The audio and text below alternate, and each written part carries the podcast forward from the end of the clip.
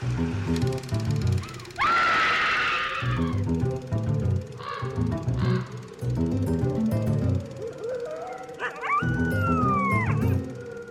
everyone, and welcome to Scream Scene, the horror movie podcast where we watch every horror movie ever made in chronological order and then we rank them from best to worst, except once a month when we watch a horror adjacent movie as a bonus episode. My name's Ben. And I am Sarah. Thank you for listening to us today. How are you doing today, Sarah? I am doing good. Folks, if you notice anything odd about the audio, that is because we have moved into the new castle scream scene and we haven't put anything up in the bat cave yet. So, you know, you might hear some like bats fly by, but that echoey sound is uh, our voices echoing off the bear cave walls. Indeed. I don't know. It'll be interesting to see how many episodes it is before we like have a permanent sort of setup. I'm not sure what order some of the episodes are going to go up in, but if you have heard or will hear our episode on Lady Vampire, uh, that will sound very different because we were sitting on the floor in the living room. now we're sitting on chairs in the dining room. So No, in the bat cave, Ben. I literally the just dining said- room is in the bat cave, Yeah. Sarah. Okay. Yeah, Well, I just want to make sure that you know the word picture that I've painted. Yeah. Is continued. Sure. And, you know, we're now sitting on chairs at a table because Sarah was willing to sacrifice uh, some audio clarity for my butt's comfort, which I highly appreciate. So, what are we watching today, Ben? Well, Sarah, each of our July horror adjacent bonus movie options on the poll on Patreon was related to new houses in sort of celebration of us moving into the Newcastle Scream scene. And the winner, by I believe a large margin, mm-hmm. was Tim Burton's Beetlejuice from 1988. So, I think I've said this before, but just in case, everyone hold on to your hats. I've never seen Beetlejuice. Right, which is both wild because I think it's very up your alley.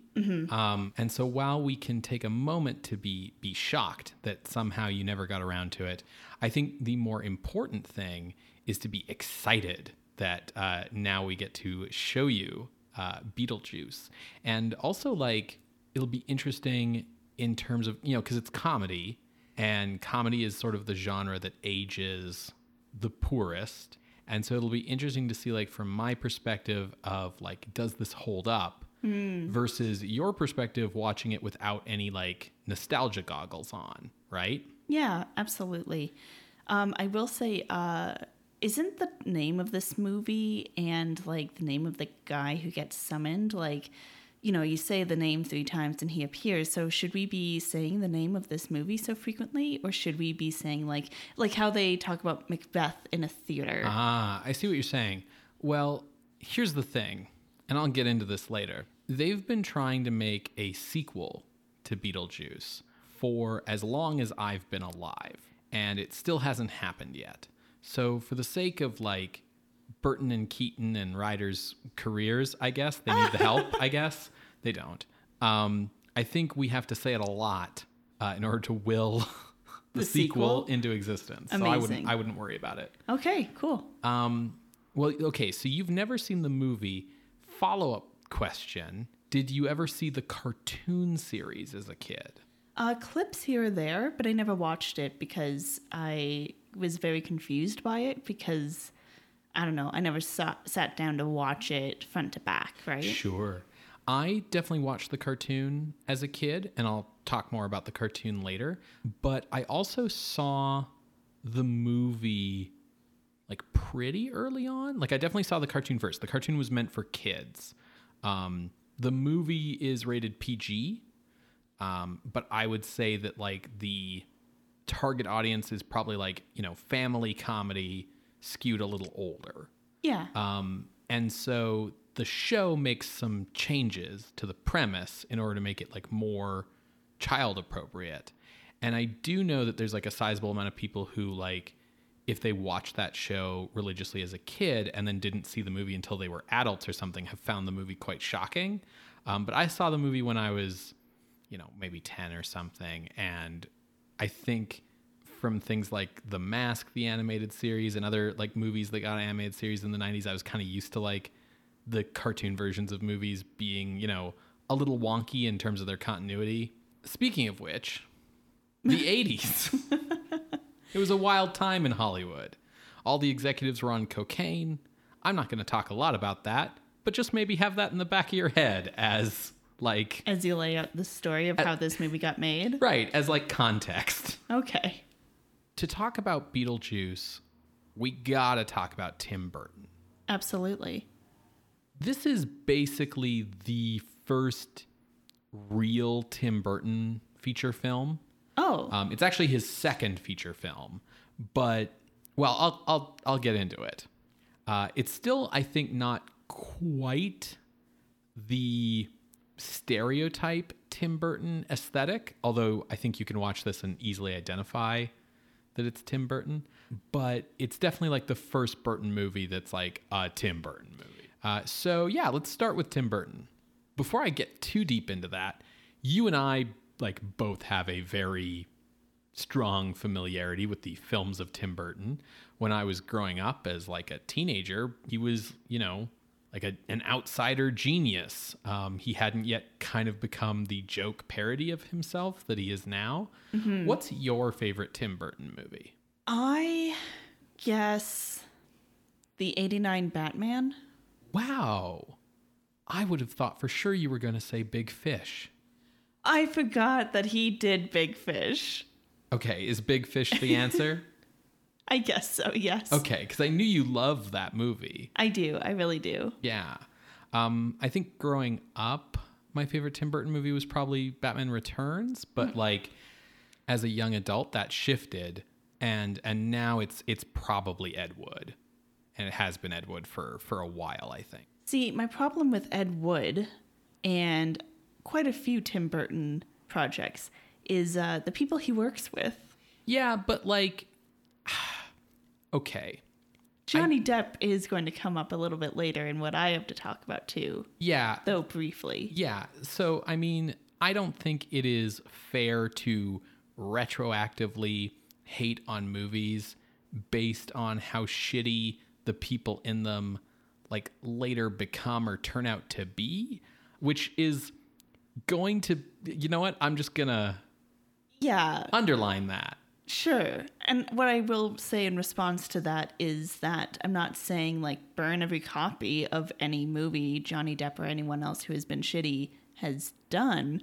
I'm saying I personally have to figure out like where is my comfort level because Sure. everyone's comfort level is going to be different. Yeah, absolutely.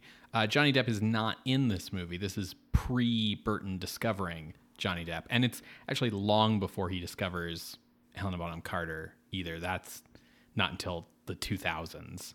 But we've gotten off on a tangent. Well, but you know, there are people in the cast with problematic elements to their lives. Yes, So fair. it- this is a relevant topic. But yeah, I think in general, people's familiarity with Tim Burton is as like the guy who popularized and like sort of brought to the mainstream that kind of like suburban goth aesthetic. Sure. Yeah, you know, like Hot Topic doesn't exist without all of the Nightmare Before Christmas merchandise. Oh, well, then Nightmare Before Christmas was not directed by Tim Burton. No, but it was produced by Tim Burton and written by Tim Burton I'm and still gonna put it out there. definitely sort of secreted from Tim Burton's pores. Oh God, why would you put it like that? So Tim Burton was born on August 25th, 1958 in Burbank, California. Uh, which I think is is significant to note that like he's basically from Hollywood. Um, he grew up making home movies as a preteen using his family's eight millimeter camera with like crude stop motion effects. Uh, he was an introspective kid. He tended towards arts rather than academics and he grew up loving Roald Dahl, Dr. Seuss, Universal monster movies, uh, Ray Harryhausen stop motion films, Vincent Price movies, and like other examples of horror and fantasy, basically. After graduating high school, he attended the California Institute of the Arts to learn character animation. Uh, CalArts having been founded in the late 50s, I believe, as something of a pipeline to employment at Disney, uh, with Walt Disney being one of the founders of that school.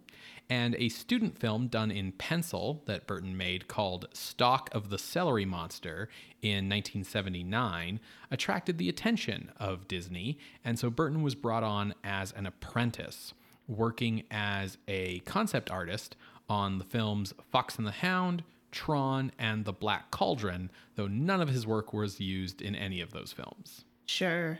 If you do see Stalk of the Celery Monster, you can see why an animation studio would be like, we need to hire this guy because he's very clearly extremely talented, but quite rightly, his aesthetic was quickly judged not to be Disney material in the style of the company at the time.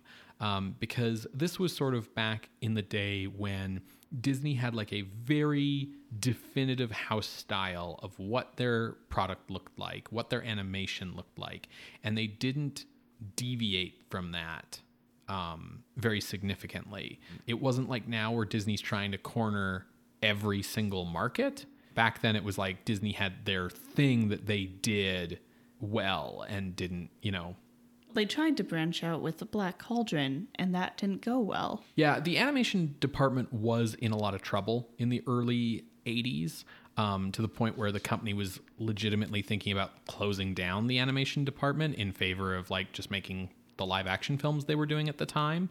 But, you know, this isn't a Disney podcast. So I will simply say that the young animator won support within the company from executive Julie Hickson and head of creative development Tom Wilhite, who gave Burton a budget of $60,000 to produce a short animated film based on one of his poems. Together with a small team of animators, including Robert Heinrichs, Burton created a stop motion film in the German expressionist style about a boy named Vincent Malloy, who happens to look an awful lot like Tim Burton. Uh, Vincent Malloy idolizes actor Vincent Price and imagines himself in situations like those of the Edgar Allan Poe movies that Price starred in during the 1960s. And, like, you know, he imagines himself as like a mad scientist and like doing all kinds of macabre things, uh, you know, dunking his relatives in hot wax, Oh my uh, things like this. Basically, the story of the short is that Vincent has a very active imagination, but it's all about like spooky macabre things, um, depicting a lot of situations that were quite dark by the standards of Disney at that time. Though, again, like today, it would be totally no one would bat an eyelash. Yeah. Burton even managed to get his childhood idol, Vincent Price, to narrate the film, uh, which was called Vincent. And that started a friendship between the two men that would last until Price's death in 1993.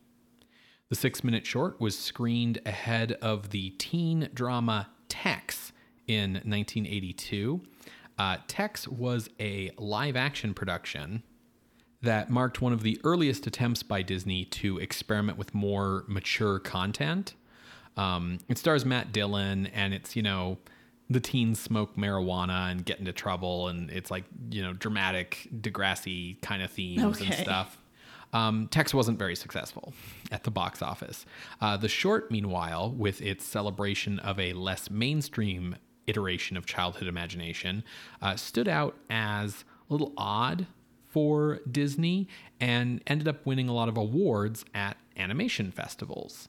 And because of those awards and the positive critical attention, um, that sort of gave Julie Hickson and Rick Heinrichs the rope, I suppose, to produce a live action TV special for the Disney Channel that would be directed by Burton. Uh, the script was written by Hickson, and this was like Tim Burton's first live action production.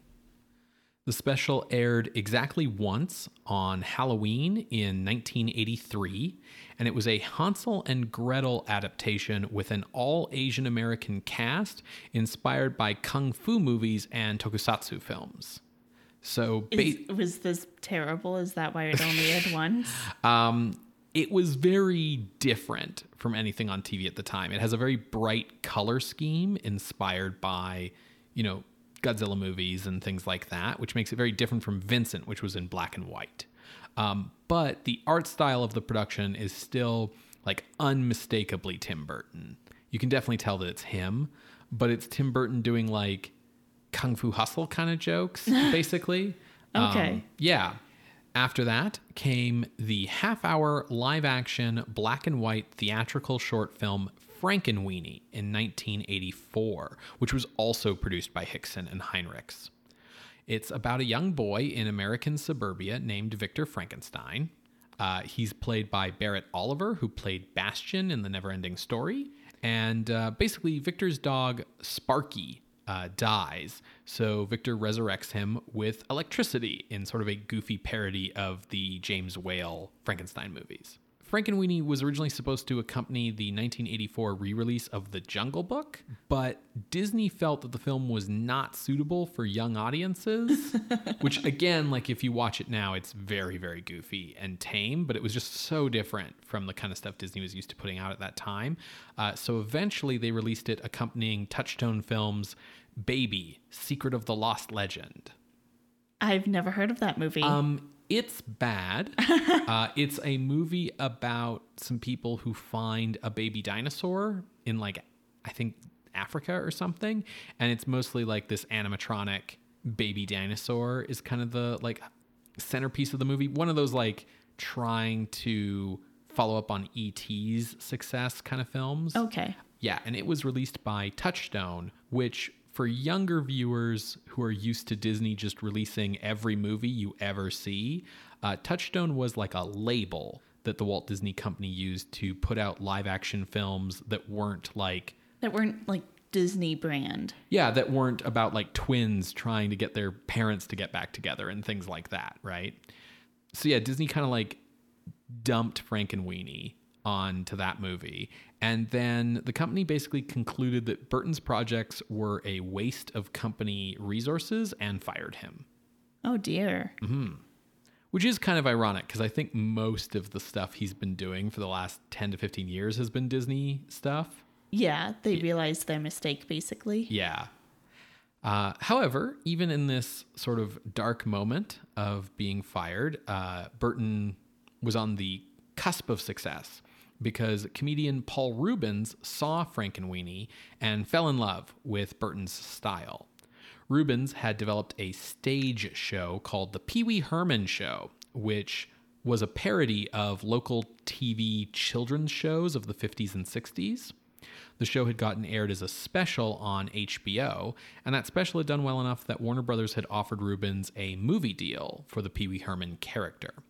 Reubens asked Burton to direct, and Burton agreed, and then hired the frontman of the experimental new wave band Oingo Boingo to compose the score for the movie because, well, Burton was a fan of Oingo Boingo. Uh, so, despite having no experience scoring films at all, Danny Elfman agreed to do the score for the film, beginning a long lasting professional relationship wherein Elfman would score every subsequent Burton film save for three. Pee Wee Herman's Big Adventure was released in 1985 and was a surprise smash hit, grossing $40 million on a $7 million budget Holy moly. and garnering critical acclaim. Burton suddenly found himself an in demand director for Hollywood's upcoming zany comedies. Um, he essentially had, you know, gone from being the dark weirdo at Disney to now being branded as like the guy you give goofy, offbeat comedies to. Um, and so, as script offers poured in, Burton spent 1986 directing television, uh, including an episode of Alfred Hitchcock Presents and an episode of Shelley Duvall's Fairy Tale Theater. Burton would turn down most of the scripts he was offered in this period, including the sequel Big Top Pee Wee and the talking horse movie Hot to Trot, citing a lack of originality. that brings us to producer David Geffen, who got his start as a talent agent at MCA, parlayed that into a career as like a record label executive, parlayed that into a career as a Warner Brothers executive, and then from there went on to found his own record label, Geffen Records, which then enabled him to found his own production company, uh, which led to him being the producer of dark comedies like Lost in America, After Hours, and Little Shop of Horrors. Um, because of his former role as an executive at Warner Brothers, the Geffen production company had like a very close working relationship with Warner Brothers. And Geffen was like, for a long time, one of the most powerful out gay men in Hollywood. Having done Little Shop of Horrors, uh, Geffen brought Burton a script. You know, hearing that Burton was looking for a project, that he was bemoaning this lack of originality in these comedies, um, he brought Burton the script for Beetlejuice, which was written by Michael McDowell, who had written the Alfred Hitchcock Presents episode that Burton had directed. Oh, cool. Yeah, so kind of like, hey, you know, that liked guy. this guy. Yeah, exactly. So Michael McDowell was born in Alabama in 1950, and he graduated from Brandeis University in Massachusetts with a PhD in English in 1978. He was an acclaimed novelist known for Southern Gothic horror, uh, as well as very well researched historical fiction, mystery novels, thrillers, and parodies. Uh, he explicitly wrote for commercial appeal, sticking to genres that people would actually buy and read rather than going for like high literature. Um, he was quite proud of like his books being in bookstores, and Stephen King once called him the best writer of paperback originals in America. In 1985, he wrote the novelization of Clue, and from there, uh, he yeah. Can I ask a quick question? Yeah. Sorry, did he like include different endings? Yes, in fact, Cool. the novelization has one more ending than the movie did, uh, because the novelization includes an ending that they wrote and didn't shoot. Oh, cool. Yeah. Okay. Sorry to interrupt. No, that's fine. Um, so he basically used his contacts from doing that to start getting jobs writing screenplays uh, for a lot of like anthology television series in the late 1980s. Um, and unfortunately, he passed away in 1999 from AIDS, uh, survived by his partner, theater director Laurence Senelick. So, you've not seen the film, Sarah, but I'm going to bet that the majority of our listening audience has. So, I'm going to talk a little bit about McDowell's original script, um, Okay. which is quite different from the film as it was released. Uh, for one thing, the tone was much less comedic and much darker. Um, the car crash of the Maitlands, uh, which sort of happens before the start of the movie in the finished product, uh, was graphically depicted in the first scene of the film, showing them drowning, showing Barbara's arm getting crushed under the car. Then later, instead of the iconic scene where the Deetzes are like possessed and start to sing songs around the dinner table, they were instead attacked by like killer vines. And the character of Beetlejuice in the original version was a winged demon who uh, appeared in sort of the guise of a Middle Eastern man. Um, Uh-oh. this is like far before Middle Eastern terrorism stereotypes. Um, so yeah, but there's still stuff there, you know? in this version, like the idea is they're referencing the fact that um, so like Beetlejuice, uh, the character's name is spelled B E T E L G E U S E, um, whereas the title of the film is spelled you know Beetlejuice. Um, and Betelgeuse is the name of a star. Uh, it's the traditional name of Alpha Orionis, and that name comes from Arabic. Um, it's uh, the Arabic name is Yad al Jaza, uh, which over years sort of became Beetlejuice. So was the idea that he was supposed to be like a djinn? Yeah, yeah, exactly. He's a like evil demonic spirit, but he's he's depicted as Arabic. Yeah, exactly. Okay. Um, so that's what they're going for there. Um, in the original draft of the film, Beetlejuice is trying to kill the Deetzes rather than just scare them out of the house. And instead of wanting to marry the teen lead of the film, Lydia, he is very explicitly trying to have sex with her. Okay. Um, there was no rule about saying his name three times here. All they had to do was like summon him once, and now he's summoned and he's free to go and do whatever he wants at any time. Um, and additionally, uh, Lydia had a younger nine year old sister in this version. And unlike the movie, where like Lydia is the one who can see the Maitlands and interact with them, in this version, it's the nine year old who can see them and interact with them. And because of that, Beetlejuice like singles out the nine year old for his attacks. And he horrifically murders that nine year old at the film's climax by mutilating the sister while in the form of a rabid squirrel. Uh, also, Lydia dies in a fire at the end. Sure. So that sounds much more like a horror movie. Hmm. Yeah, yeah. Sort of a horror movie with some like satirical elements here and there, basically. Yeah. So, this script was originally bought by um, a guy named Larry Wilson, who worked in the development department at Universal Pictures. And Wilson, like, bought the script, thought it was, you know, a cool idea, and sent it to an executive at Universal, like a production executive. And that executive got back to Wilson and basically said, Hey, what the fuck are you doing with your life? Like, what are you doing with your career that you would pick a bizarre, like weird, unfilmable script like this and present it to me like it's good material? Like, you have Whoa. like a promising career in front of you, you have like a good eye for material. This is some fucking nonsense garbage. Like, you need to reconsider your life if you're submitting this to me. Holy moly. Yeah, so Wilson then sold the script to Geffen's production company, and then Geffen gave it to Burton. So after the project was greenlit at Warner Brothers as Burton's next project, with a budget of $15 million, Geffen and Burton actually got Wilson to come over uh, to produce the film and also work with McDowell to rewrite the script. Um, they developed a new ending uh, where the film ended with an exorcism ritual to destroy Beetlejuice, and the Maitlands move into the miniature version of their house that Adam had made, while the Deetzes continued to live in the real house. So, kind of a, a compromise between the two families. Uh, unhappy with the direction of the rewrites, Burton fired Wilson and McDowell and brought on writer Warren Skaaren to rewrite the screenplay. So normally, seeing um, those changes of writers, uh, I would consider a movie to be in trouble.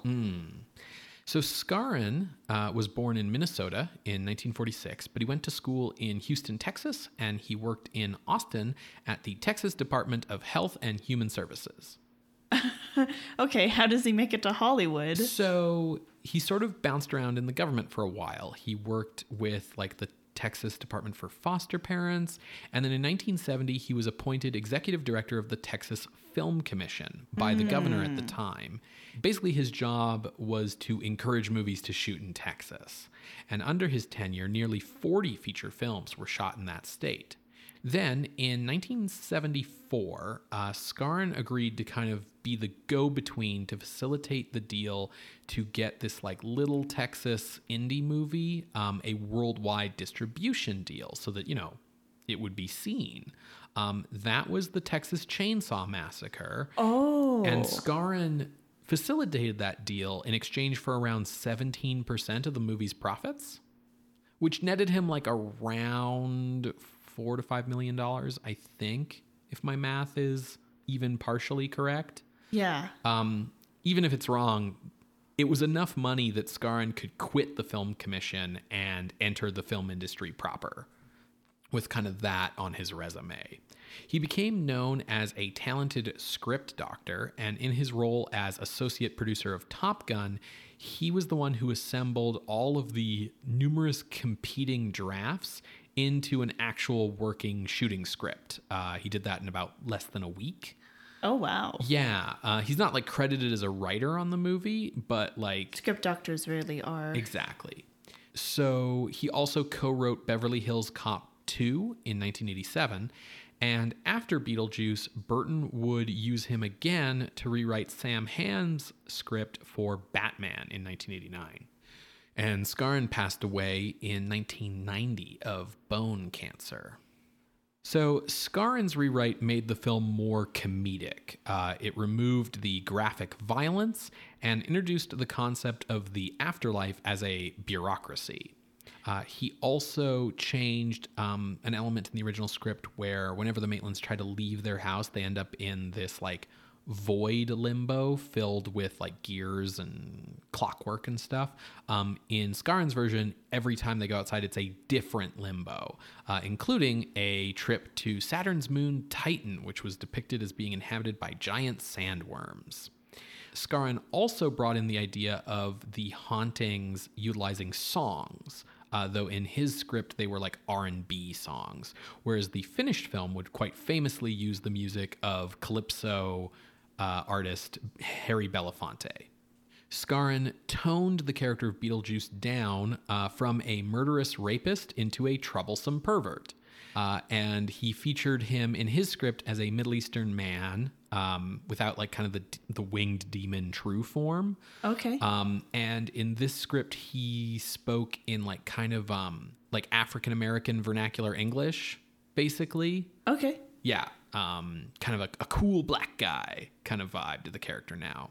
Uh, and this version of the movie ended with the Deetzes leaving the house, with the exception of Lydia, who stays behind.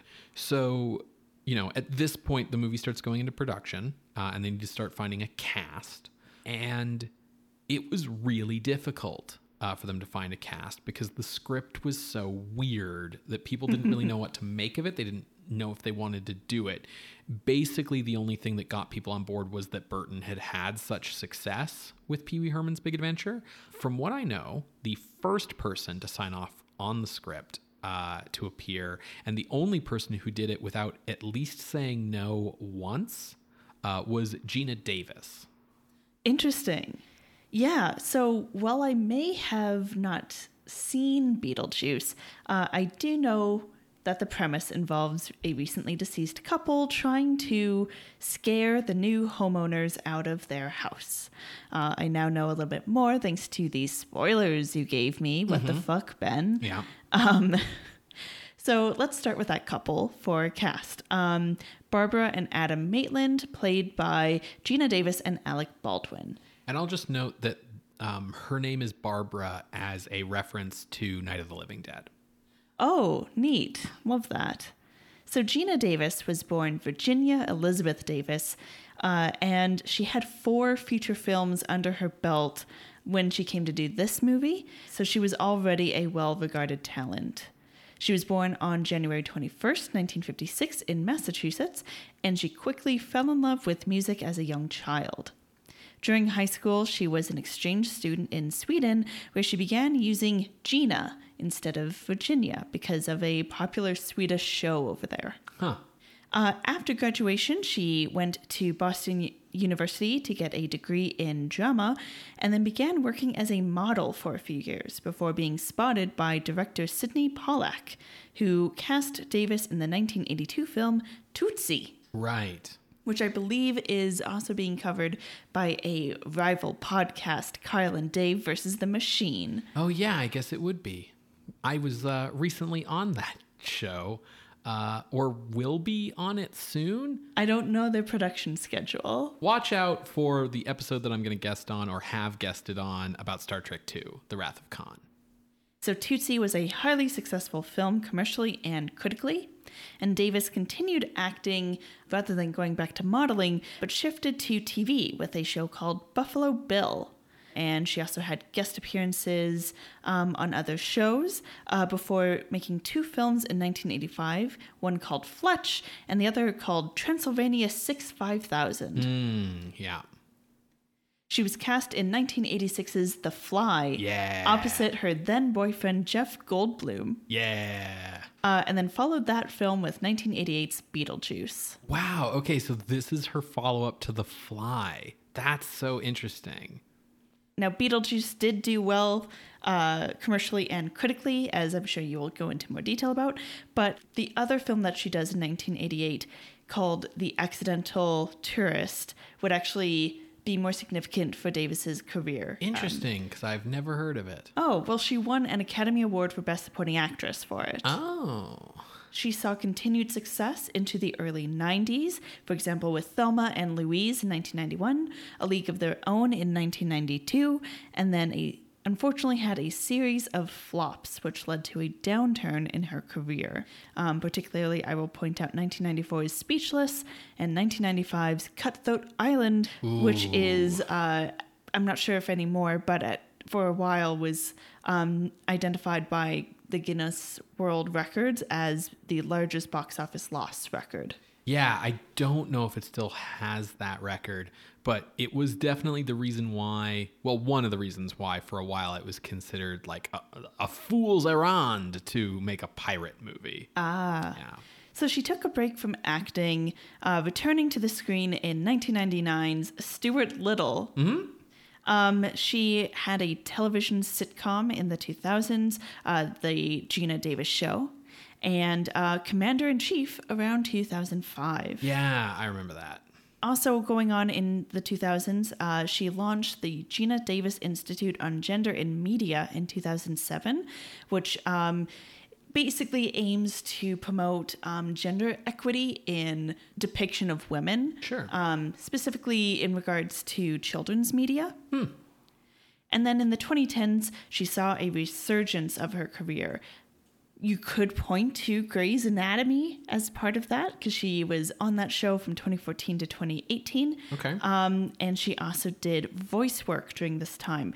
Uh, she did um, the English dub of Ghibli's When Marnie Was There in 2014.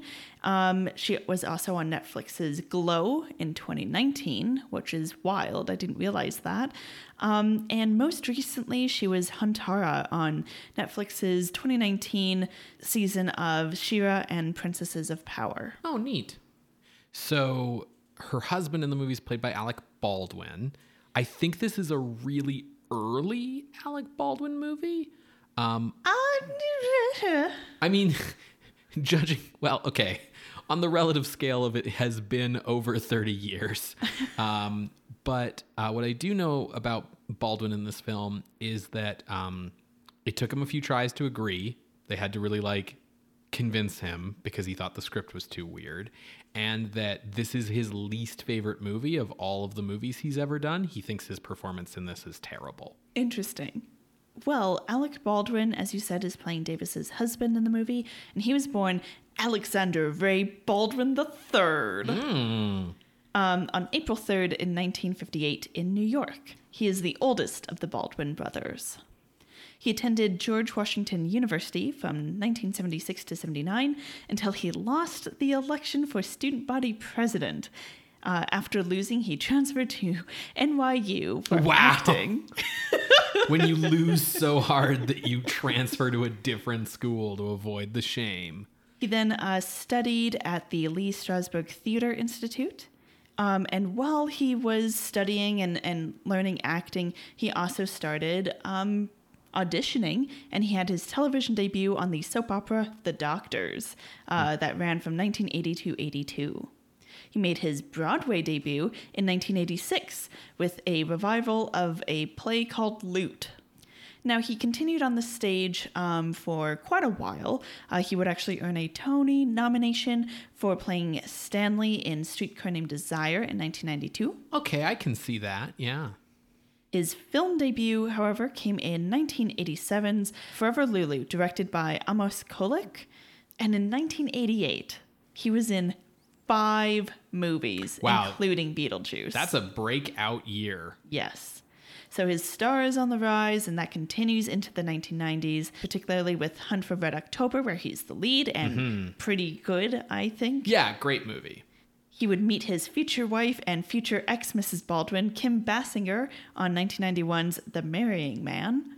They were married in 1993, uh, separated in 2000, and divorced 2002. And he's very bitter about all of it. I won't be going into further details because it's very awful. Sure. And I really don't like it. Sure. In 1994, he tried to uh, kind of get some of that comic book adaptation money with the Shadow adaptation, um, which he's pretty dang good in as well. Yeah, I think he does a great job in that Yeah. movie. For like certain values of great. He then kind of shifts towards character acting with 2001's Pearl Harbor, 2004's The Aviator, and 2006's The Departed. Well, yeah, like the shadow didn't do well. No. I think is the key part of that story, and I think that kind of ended his like leading man period. And he he is very handsome, so I think you know you see that gap where all of these character actor roles start coming in the 2000s because he had to kind of wait to get old enough to be a character actor because I think he was like cursed by like oh your career's on a downslope. So no one wants to use you as a leading man, but you're too handsome to be anything else. From 2006 to 2013, he saw much critical acclaim with a comedy turn on the show 30 Rock, mm-hmm. earning two Emmys, three Golden Globes, and seven Screen Actors Guild awards, uh, making him the male performer with the most SAG awards in history. wow, I didn't know that. Yeah, he has a lot of SAG. the way I was waiting to make that joke. yeah. Alec Baldwin's definitely one of those guys where you can like where he figured himself out as I think a performer once he realized he could be funny. Yeah. Yeah. And that it was okay to be funny. Yeah, he's he's much better comedic than he ever was dramatic. Not that he's like bad as a dramatic actor. Yeah, I think that's why The Shadow is so interesting because I've mainly known him as a comedic actor. Right. He's trying to be so serious in The Shadow, uh, rightly so for the material, but it's just like, yeah, it's interesting to me. Yeah, and Beetlejuice is a comedy, but he's kind of um he's kind of the straight man Yeah. in it almost. Yeah. Uh, this turn to comedy led him to Saturday Night Live, portraying Donald Trump, um, also earning other Emmy nominations for that. And he regularly continues to appear and act in films, um, including the 2017 classic Boss Baby as the Boss Baby, 2018's Mission Impossible Fallout, and 2021's Boss Baby Family Business. Man. Which is wild because I thought the Boss Baby was played by um, James Woods. Huh. Nope. Yeah, clearly, yeah. However, he has most recently been in the news for a shooting incident on the set of a film called Rust in 2021. He was um, the lead as well as the producer. During filming, um, and actually it was like a rehearsal, he discharged a gun uh, which shot and killed the film's cinematographer Halyna Hutchins and injured the director Joel Souza. And he's currently in a wrongful death suit from Hutchins' family. Rightly so, in my opinion. Hot take. Oh yeah, yeah. No, he's he totally deserves to be raked over the coals for that. Um, you know, even with it being an accident. I mean, I don't want to get into the whole thing, but like there was a lot of safety problems on that set, and so even if it's like, hey, you know, it was an accident, the accident is ultimately his fault, not because he's the one who pulled the trigger, but because he was the film's producer, and thus like you know things like the standard of safety on set, you know, fall under his responsibility. Yeah. As far as Beetlejuice goes, Baldwin uh, would be considered kind of a common face, but not yet star material. Yeah, yeah. Like this is coming out in a year where he's got all these other movies. It sounds like his agent was like, "Let's shotgun you and see where you stick," kind of thing. You know? Yeah, exactly. That's probably why he went for something that's this weird. So, Burton's original choice to play the title role of Beetlejuice uh, was actually Sammy Davis Jr. Huh. which which kind of makes sense if you think about like Warren Skaaren's script having like these R and B songs uh, for the musical bits, and like the writing of Beetlejuice is like kind of talking in like the some stereotypical jive basically. And Burton really loved Sammy Davis Jr., but um, basically no one would go for that idea, including Sammy Davis Jr. um, there was a lot of other people who were suggested. Um, Sam Kinison's name came up at a certain point, um, but ultimately, uh, producer David Geffen thought the right fit for the role was Michael Keaton. Yes. And um, if I remember correctly, Geffen had to both convince Burton that Keaton was right for the part and convince Keaton that the part was right for him. Like mm-hmm. nobody thought Michael Keaton should be in this movie but David Geffen. What's interesting is Michael Keaton's kind of like the biggest star mm-hmm. of the actors in this movie. Yeah, at least like at the time. Yes, Right? yeah. Instead of like retroactively. Yeah. So he was born Michael John Douglas mm-hmm. on September 5th, 1951, and he was the youngest of seven children. After high school, he studied speech at Kent State, um, which I would presume would include like um, becoming a bit of a rhetorician as well as delivery um, rather than, say, acting. Yeah, he's he learned like oratory and stuff. Yeah. And it was during his time at Kent State where he began to dabble in stage plays. Now, after Kent State, he returned home to Pittsburgh um, and had his television debut with Mr. Rogers' Neighborhood. Oh, weird. Yes, he plays one of the uh, characters, but then he was also a production assistant. Wild. I did not know that. When Mr. Rogers died in 2004, Michael Keaton actually hosted the memorial for him.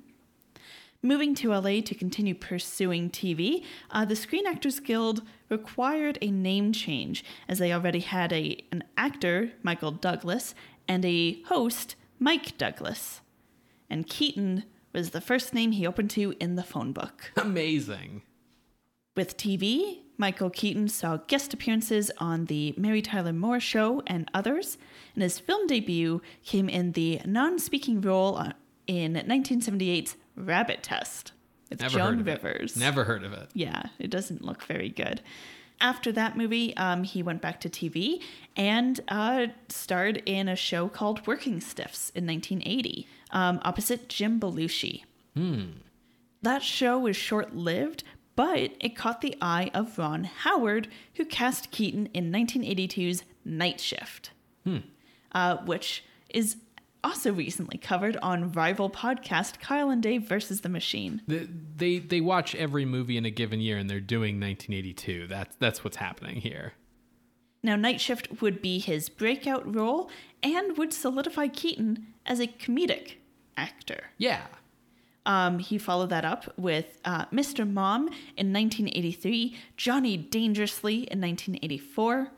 And, you know, Keaton didn't mind comedy, but he really wanted to show that he was more. Um, he really wanted some dramatic roles. And that nearly came in Woody Allen's The Purple Rose of Cairo in 1985. But after filming started, Allen replaced Keaton with Jeff Daniels because Keaton was too modern looking. Huh. Okay. Because it's a Period film. Yeah. basically, yeah. 1988 saw Keaton change his persona to audiences, both with Beetlejuice and the critical acclaim for that performance, as well as another movie that came out this year called Clean and Sober, where he plays a drug addicted realtor. Hmm. It's a very dramatic role. Yeah. He returned to Tim Burton with 1989's Batman, though um, he admitted that at first he thought it was going to be a comedy. Yeah, because they were casting Michael Keaton. Yeah, and he thought it would be like in the vein of like Adam West, who, you know, it's kind of interesting because Adam West kind of takes it as like a dramatic role, but in a comedy. But Keaton then read Frank Miller's Dark Knight Returns and made the turn to a more dramatic depiction of Bruce Wayne. Yeah, I feel like you know, that's such an interesting focal point in his career because that's what fans thought too. Like Yeah. Michael Keaton was announced as playing Batman and fans were like, "Oh, it's going to be a comedy." Like the 60s show and fans like revolted. Um Warner Brothers stock price dropped when that announcement was made. Everyone was like, "Oh, how can Mr. Mom play Batman?" Um everyone was super fucking upset about it and basically the only person who thought it was a good idea was Tim Burton um, who I believe his rationale for it, other than the fact that he thought Michael Keaton had eyes that looked traumatized, was that he thought it didn't make sense for Batman to be like a six foot two buff guy. Um, because he's like, well, then why would you dress up as a bat to scare people? You're already super scary if you're a six foot two buff guy. like, wouldn't you be like a, a, a like a wee little little guy like Michael Keaton? Which I think is a, an interesting way of thinking of that. But like, because of doing Batman, not only did, you know, Batman shift to being dark and gritty in the public imagination, a shift which just keeps going ever darker. Um, but then like Keaton's shifted to being like a dramatic dude after that. Absolutely. Uh, and I'll just put in an asterisk here that um, playing opposite uh, Keaton in Batman is Kim Basinger. Yes. Not yet divorced from Alec, Baldwin. Yeah. Actually, not yet married either. Right. But yeah. We can play a lot of six degrees of Kevin Bacon with the people that we're talking about here tonight. I mean, I'm not talking about Kevin Bacon. I'm talking about Michael Keaton. sure. Um, Keaton has made so many movies, uh, but some that I will mention here are 1993's Much Ado About Nothing, 1994's Speechless, which he starred in with Geena Davis, and 1997's Jackie Brown, which is a very interesting role for him. Yeah, he's really good in it. He's so good that he got a spin off movie from that. Yeah. But he did see a decline of quality roles being offered to him throughout the 2000s and 2010s. However, he saw a career resurgence with 2014's Birdman, where he basically plays himself. and he was nominated for Academy Awards, British Academy Awards, ultimately winning the Golden Globe for Best Actor and um, the SAG Award for Best Actor. He saw continued success with 2016's Spotlight, 2017's Spider Man Homecoming, and returned to Tim Burton for 2019's Dumbo. And apparently is set to return as Batman for the DC Extended Universe in 2023. So Michael Keaton, yeah, like to to reverse in time, definitely like established as a comic star at this point, right? And like this is a comedy. And so his presence here is, you know, part of signaling that it's a comedy. And Keaton ultimately basically created Beetlejuice. Interesting. Um, he created the character's look. He instructed the makeup and costume department on what Beetlejuice should look like. Uh, he created the character's personality. He improvised about 90% of his dialogue. So when you look at like the earlier script drafts and you're like, well, wait a minute, when did Beetlejuice go from being like, you know, a Middle Eastern djinn or Sammy Davis Jr. to being like the weirdo, like Joker kind of character that Keaton plays? It's it's Keaton. Like Keaton did all of that. He basically showed up and was like, "This is who Beetlejuice is." Said all of his own dialogue. Like it, all of the things that make Beetlejuice Beetlejuice are Michael Keaton. Interesting. I didn't know that. Yeah. Um, so yeah, at that point, the character you know diverges very significantly from who was in all of the screenplays. So that kind of brings us over to the Deetzes uh, in the cast. I will say that um, a lot of young actresses auditioned for Lydia. Like, there's a laundry list of actresses who they brought in to read for Lydia, who's the the main uh, character of the movie, basically.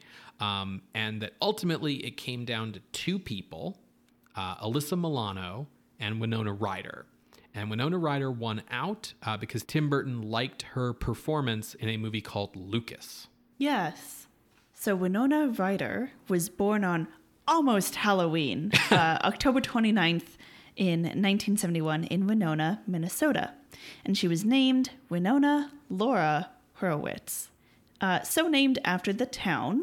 Um, and Laura came from family friend Laura Huxley, wife of Aldous Huxley. Wild. In fact, many notable family friends include Allen Ginsberg and Philip K. Dick. Who the fuck are her parents? Her mother is Cynthia Palmer. Um, she is an author, video producer, and editor, and her father was uh, Michael D. Horowitz, and he is an author, editor, publisher, and antiquarian bookseller. So I think it's uh, with uh, her dad that kind Right. of has those connections. huh. Weird. When she was seven, the family moved to Rainbow, a commune in California. Okay. Yeah. Um, and that's when she, you know, she didn't have access to like television, probably not radio, so she read a lot. Yeah. Okay. So a lot of answers to my "Why is Winona Ryder so fucking weird?" T-shirt being answered here in this segment. Absolutely. After three years in Rainbow, the family moved to a town near San Francisco. She began taking acting lessons at age 12 in 1983 and began auditioning for film and TV. Um, she auditioned for the 1985 film Desert Bloom, and while she didn't get the part, the director, David Seltzer, did like her enough to cast her in 86's Lucas. And this is when she chose the screen name Winona Ryder, uh, which was because um, her dad was playing an album by Mitch Ryder, in the background when she had that phone call. So she was like, yeah, cool. Huh. Wow. Can you imagine just like deciding your name? Like that's like a cartoon scene when the, they're on the phone and it's like whatever they see in the room. So, um, What's your name, kid? Oh, I'm Winona uh, uh, uh, Ryder. Yeah, that's it. She saw critical success for her role in 1987's Square Dance. And as you said, um, after seeing Ryder in Lucas, Burton cast her in Beetlejuice as a goth teen, and she was 17 at the time. That same year also saw the release of a film she was in called 1969, where she starred alongside Kiefer Sutherland and Robert Downey Jr. Her next big hit was, uh, well, hit in quotation marks, was 1989's Heathers with Yeah. Christian Slater. She got repeated praise for her acting prowess in Heathers and in these other movies. Heathers ultimately bombed, but has since become a cult hit. Yeah, big, big cult hit. Controversial take, perhaps. I don't think Heather's holds up. Um, I don't think it's good.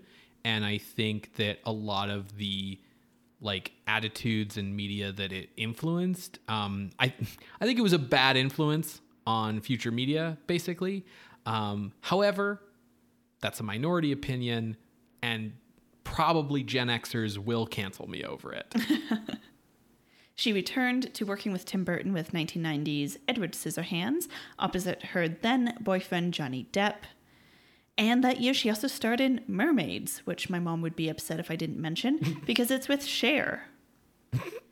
um, again, Mermaids, uh, you know, critical success, uh, didn't do too well commercially. So that's when she shifted to doing literary adaptations, which she did with uh, Coppola for 1992's Bram Stoker's Dracula, Scorsese in 1993's The Age of Innocence, and in 1993's The House of the Spirits, and 1994's Little Women.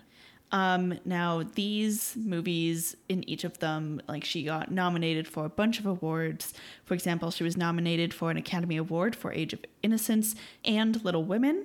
She was nominated for a BAFTA for Age of Innocence and won a Golden Globe for her performance in Age of Innocence. And in 1994, she won a Jupiter Award for Best International Actress. So everyone's like, wow, she can really act. She's really amazing. But her movies are, you know, hit or miss. Mm-hmm. It's never really consistent. And after the mid 90s, they tended towards flops. Mm-hmm. So, for example, 1996's Boys. right? Also in 1996 was The Crucible mm-hmm. with Daniel Day Lewis.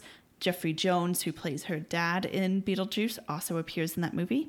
And 1997's Alien Resurrection. Yeah, where she, you know, does A formidable job. She tries so hard. she is distinctly weird in that movie is how I will put it. It's a if if like she is successfully weird. That's Yeah. how I'll say it.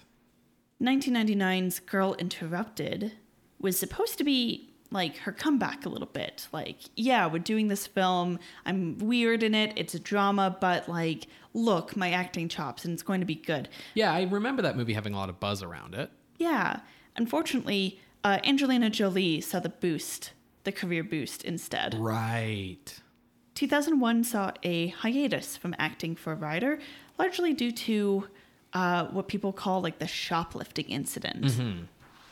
Um, in 2001, Ryder was arrested for shoplifting from Saks Fifth Avenue uh, and ultimately was charged with four felonies, including burglary and grand theft. Now, media at the time questioned, like, why are you like upgrading these to felonies? Sure, shoplifting, and yeah, it was like five thousand dollars of merchandise, but that's a little ridiculous. Yeah, because like, you know, that probably was one pair of socks at Saks Fifth Avenue. Exactly. Many people likened this to a show trial, paparazzi kind of taking it out of proportion a bit. Um, ultimately, Ryder was ordered to do 480 hours of community service and pay around $3,700 in fines, as well as restitution in like the 6,000s to that uh, store of Saks Fifth Avenue. However, because she completed her community service within the first three years, the felonies were dropped to misdemeanors, though she was on probation until 2005. Yeah, it's always interesting to me, like what things will sink you with the public and what won't. Like, yeah, Winona Ryder sort of became like persona non grata because she shoplifted at a Saks Fifth Avenue, which, to be fair, is a weird thing for like a rich celebrity to do. Um, and then like Paul Reubens, who I mentioned earlier, who kind of set off Tim Burton's career, um, he like got dropped from public acceptance because he was arrested for jerking off in a porn theater which like technically is public indecency and is technically illegal but also like it was weird because he suddenly got kind of like this um, reputation as being like some sort of like uh, pervert weirdo. And it's like he was masturbating at a porno theater. That's that's sort of like calling someone weird for screaming at a horror movie. Um, I mean, there's other stuff going on with Reubens that I don't have time to get into, but I'm just using it as an example of like how these people got dragged over the coals. And meanwhile, like, you know, Mel Gibson can be caught saying horrific things like every six months and still gets movie deals. Um, so with this, you know, show trial and a lot of that negative publicity, uh, Ryder's career took a hit. Um, but she started coming back to the screen with A Scanner Darkly in 2006, opposite Keanu Reeves, Robert Downey Jr., and Woody Harrelson.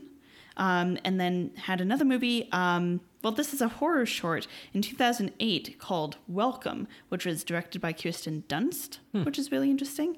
Um, and then was in 2010's Black Swan. Right. Uh, she returned to working with Burton in uh, a remake of Frankenweenie in 2012. And her biggest return has been with Stranger Things beginning in 2016. Um, now, people who are familiar with the most recent season of Stranger Things will know that a song from Kate Bush is used in a very pivotal moment and it's kind of brought that particular song back into people's minds and seen a lot of popularity. Well, apparently, they used Kate Bush because Ryder was often wearing tour shirts of Kate Bush's or wearing like pins featuring Bush on set when she wasn't on uh, like in front of the camera. So they were like, "Yeah, Kate Bush is cool. Let's do this." Right.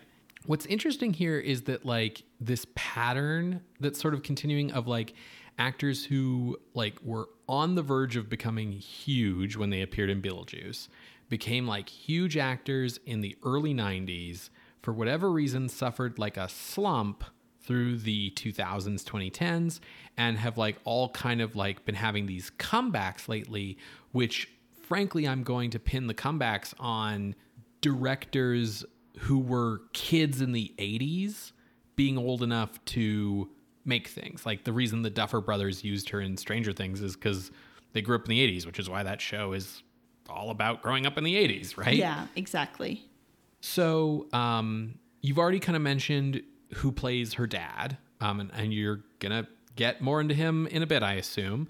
Um, originally, the role of her mom, Delia, was cast with Anjelica Huston. Interesting. But Anjelica Huston had to drop out of the film due to illness. Um, and she was very quickly replaced by Catherine O'Hara. Catherine O'Hara, yes, uh, who is a Canadian American actress. She was born on March 4th, 1954, in Toronto, um, the sixth of seven children.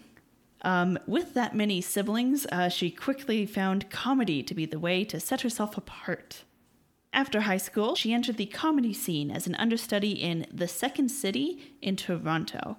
Now, uh, for anyone who isn't familiar, the Second City is basically a, an improv theater group. You could also think of it as like the Canadian Saturday Night Live. It's not exactly, but you know, you can kind of make the yeah, argument. At least in terms of the the later television show and kind of the way that it served as a platform to develop talent. Yeah. So in 1976, with two years under her belt, um, she was made a regular cast member when um, Second City created the sketch show SCTV. She had other TV appearances, but SCTV shot her to fame through the 70s into the 80s and would earn an Emmy for outstanding writing. The 1980s saw her break into film with 1980's Nothing Personal and Double Negative. Beetlejuice would be O'Hara's sixth film, though by this point she's been acting in front of cameras for over a decade. Yeah, yeah. Um, I think 1980 is the year she's not on SCTV because she was making those movies, but Yeah. then she comes back the season after. Yeah. Now, millennials will recognize her as the mom, Kate McCallister, in the 1990s Home Alone and 1992's sequel. Um, and she would rejoin on a Burton project for 1993's Nightmare Before Christmas as the voice of Sally. Though, as I said before, that was directed by Henry Selick, not Tim Burton. Yeah. But again, it's a very Tim Burton product. My favorite detail about that is that Catherine O'Hara is the singing voice for Sally as well, which Yeah. is, is actually like um, abnormal for animated films. Um, if I recall correctly, she sung the songs assuming her voice was going to be used as a guide track for like whoever big name, you know, Celine Dion, whoever they got in to actually do the songs. And then they used her voice, and she was kind of shocked by that. She's had many live action and voice roles, including the Frankenweenie remake in 2012 um, and the When Marnie Was There dub in 2014. She was a guest star on 30 Rock in 2012 with Alec Baldwin. And of course, her most recent claim to fame is with the Canadian show Schitt's Creek, which ran from 2015 to 2020. And over the course of those five years, but especially that final year, O'Hara would earn um, six Canadian Screen Awards as Best Lead Actress, a TCA Award for Individual Achievement in Comedy, an Emmy for Lead Actress, and a Golden Globe and SAG Award for Lead Actress. and all for a show that her like former SCTV co-star Eugene Levy had to basically like kind of drag her to do. He was like, Can you do me a favor? Like, we'll only d- use you for the pilot, and then once we get funding, we'll swap you out. Because she was like enjoying retirement. Yeah, she was like, "I'm old. I don't want to do a TV show." but then she like really enjoyed the character. A lot of Moira Rose on that show actually comes from Catherine O'Hara's ideas, which is really interesting. Um, now, I don't know if you'll be talking about this later, Ben, but a fun fact about Beetlejuice is that O'Hara would meet her future husband on the Beetlejuice set. Yes, I do have a story about that later. Okay. Well, I will leave you to talk about production designer Bo Welch later on then. So, everyone else in the Beetlejuice cast, um, from this point on, I feel like are less brand name people for like listeners at home. Um, but there's still like a lot of interesting folk. Um, they all kind of, you know, fall into the category of these people who really had to be convinced um, to be in the movie. Um, as I kind of briefly mentioned, everyone who is in this movie said no to doing it at least once, except for Geena Davis. Yeah, so Jeffrey Jones would have needed to be convinced. He plays um, the dad of the Deetz family, um, but you may best remember him as Principal Rooney in Ferris Bueller's Day Off in 1986. Now, Jones was born on September 28, 1946. His father died when Jones was a young infant, so he was actually raised by his single mother, who was an art historian. He graduated high school and then went to Lawrence University to be a pre med student, um, though he would pursue acting as a hobby in university productions. In one of those productions, he caught the eye of Tyrone Guthrie. Do you know who that is? No, I, the name doesn't strike a bell. Uh, he's a big deal in the theater community, particularly in Canada. He's a founder of the Stratford Festival in Canada. Oh, yeah, okay. Um, so Guthrie brought Jones into uh, the Guthrie Theater, where Jones caught the acting bug and never returned to finish that uh, medical degree. Instead, he would study at the London Academy of Music and Dramatic Arts and then work with the Stratford Theatre for three years. Some notable stage productions that he's done, because he's done many, uh, kind of range from Shakespeare to The Elephant Man. Um, however, his first named speaking film role was in 1983's Easy Money. His next role would be Emperor Joseph II in 1984's film adaptation of Amadeus. Right, yeah, I remember that. And he's always really mad that people remember him more for Principal Rooney than Amadeus. He's like good in Amadeus. Yeah. He's funny. yeah, exactly. He's like, why? Like, I was much better in that. Why don't you remember me for that? Um, because, yeah, he got a lot of critical acclaim for that small part. People remember him from Ferris Bueller's Day Off because he's extremely memorable in that movie because he's like a focal point of the, he's like the fucking T1000 in that movie. Like he's like why don't you remember me for this like mild like character cameo where I'm under like a ton of makeup and costume as opposed to this other role where I'm the main antagonist of the film? Like come on guy. Anyway sorry. Yeah. He'd work with Geena Davis on Transylvania 65000 in 1985, and then would do Ferris Bueller in 1986, as well as Howard the Duck that year. oh yeah he is in Howard the Duck Yep. 1988 saw him in Beetlejuice, as well as the Sherlock Holmes spoof Without a Clue as Inspector Lestrade. And then he would join Alec Baldwin for The Hunt for Red October in 1990.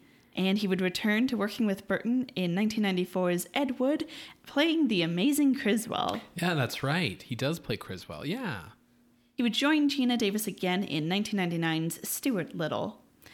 Now, his filmography is short compared to the other people that we have talked about so far, um, and that's partly because you know he shifted to TV. Uh, he was pretty notable on um, the show Deadwood, which ran from 2004 to Right. 2006, um, and he would do some voice work, but also because in 2002 he was arrested for possession of child pornography and solicitation of a minor. At that time, he was being accused by a 17 year old who would have been 14 at the time of the incident. Um, he pleaded guilty. Um, he didn't challenge it, and so he was registered as a sexual sex offender. And he has been arrested a couple of times for failing to update his status when he would move. The first being in Florida in 2004, and then when he would move to California in 2010. Um, it also seems to be a thing that haunts him a little bit whenever he does a movie and he moves to an area to be close to production, and people have an outrage of like a sex offender is in the area. right Um, but that's kind of where his story ends for us. He's still alive, he's 75, um, but he has pretty much stopped acting. right Now, Beetlejuice includes many celebrity cameos, including an actress named Sylvia Sidney, who is a ghostly caseworker.